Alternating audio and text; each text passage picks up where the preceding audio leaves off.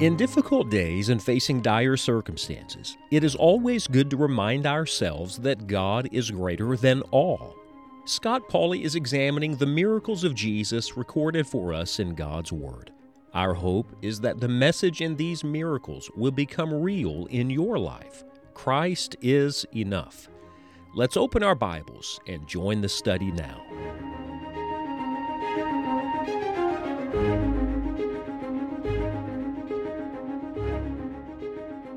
I love to read the gospel records with some imagination. I hope it's sanctified imagination, but I want to put myself in their sandals. I want to I want to sit in the room with them. I want to walk the, the hillside with the Lord. We come today to Luke chapter number 14, and I'm going to ask you to use your sanctified imagination. I want you to come with me into a house, uh, sit down with a group of people, and I want you to do the very same thing they did. I hope your motive will be better.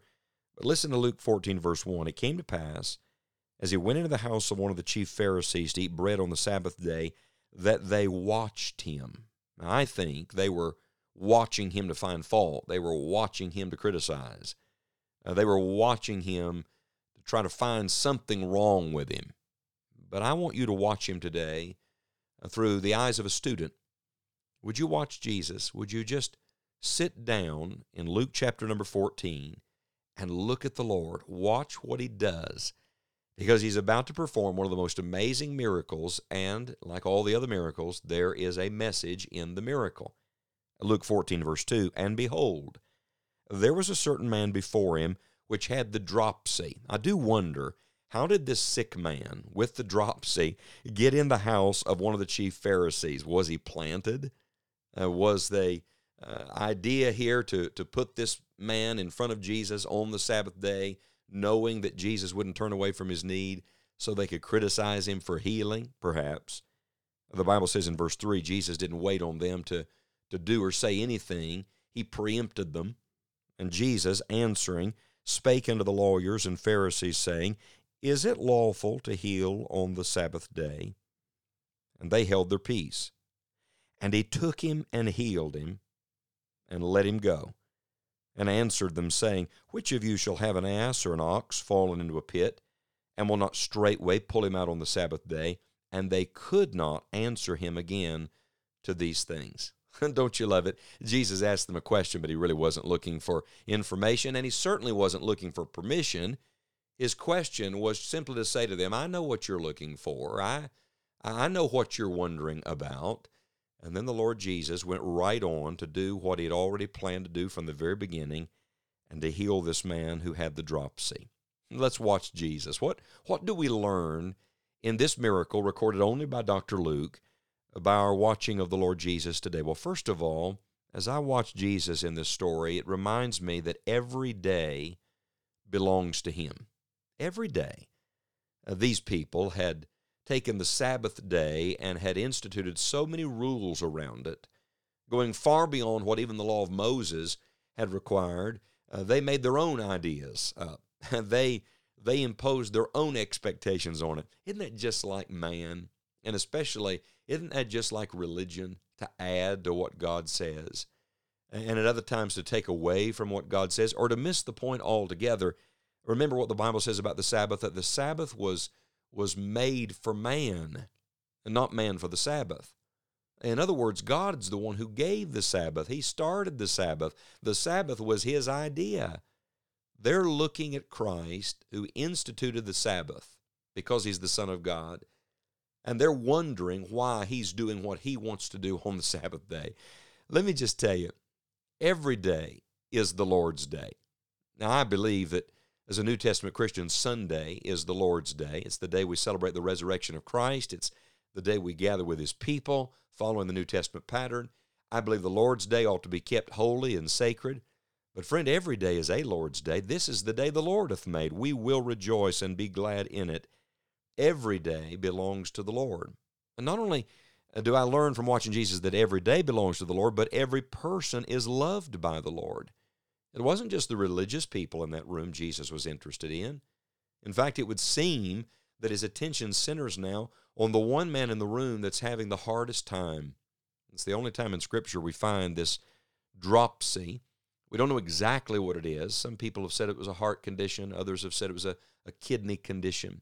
Most Bible students and teachers believe that it would have created some, some uh, not only discomfort, uh, but some definite uh, marks of pain, perhaps even swelling of the body. Here's a man who's suffering. He's a sufferer. I'm so glad that we don't have a high priest that cannot be touched with the feelings of our infirmities. He was in all points tempted like as we are, yet without sin. In other words, he feels with us, he feels our pain.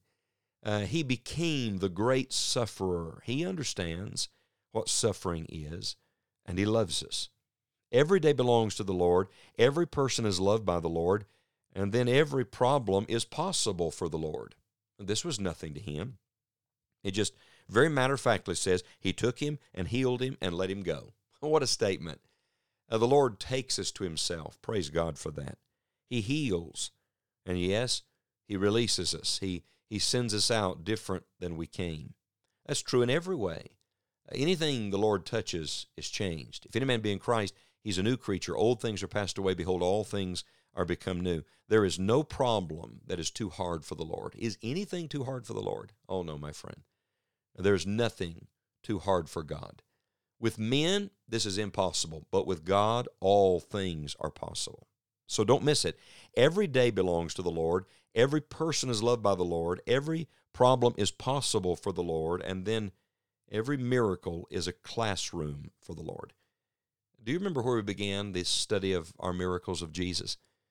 I said to you that every miracle has a message, and that the Lord Jesus did not perform miracles just to give people a show or even just to meet one individual need, but he did it to teach truth, to reveal himself, to, to pass on spiritual understanding to those who would receive it.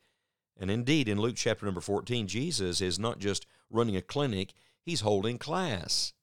He's holding class in this Pharisee's house, this chief Pharisee that thought he really knew the law. All the lawyers and doctors sitting around who thought they understood the law. Uh, the lawgiver was standing in front of them, and he had much more to say to them. Not just the letter of the law, but the spirit of the law. He basically points out to them that if their animal, their service animal, fell in a ditch on the Sabbath day, they were allowed to pull it out. And then he basically says, if you can do that for animals, why can't I do this for people? I see here our Lord's beautiful compassion for all of humanity. Certainly, he was teaching them something about the humane, what is what is right, uh, what is compassionate, what what the Creator intended, and how people ought to treat each other. Certainly, how believers ought to treat hurting people and sufferers. But I see in this classroom more than the humane. I see the divine, because he goes right on in verse number seven to begin to teach them a parable to deal with their pride, to reveal their, their spiritual need and their spiritual condition. See, the reality was that these Pharisees were in worse shape than the man with the dropsy. There is something worse than being sick, and that's being lost. There is something worse than physical maladies, and that is spiritual disease. And that's what Jesus was truly trying to reveal and change. I'm glad to tell you today that my Lord Jesus, He's the healer. He does heal physically, I believe that. Uh, sometimes he heals like we want him to here. Sometimes he does it through unusual means.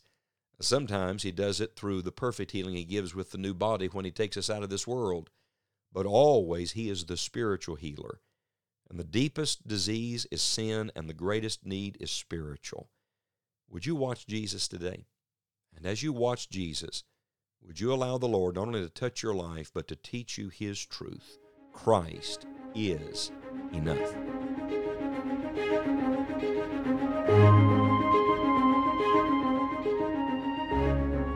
What an encouragement to know that regardless of the situation, we can trust the Lord Jesus. You can find a Bible reading schedule through the miracles of Jesus and many additional study resources at enjoyingthejourney.org. Visit us online today and let us know that you're listening. We are very grateful that you are making this journey with us through God's Word. Until next time, remember this Christ is enough.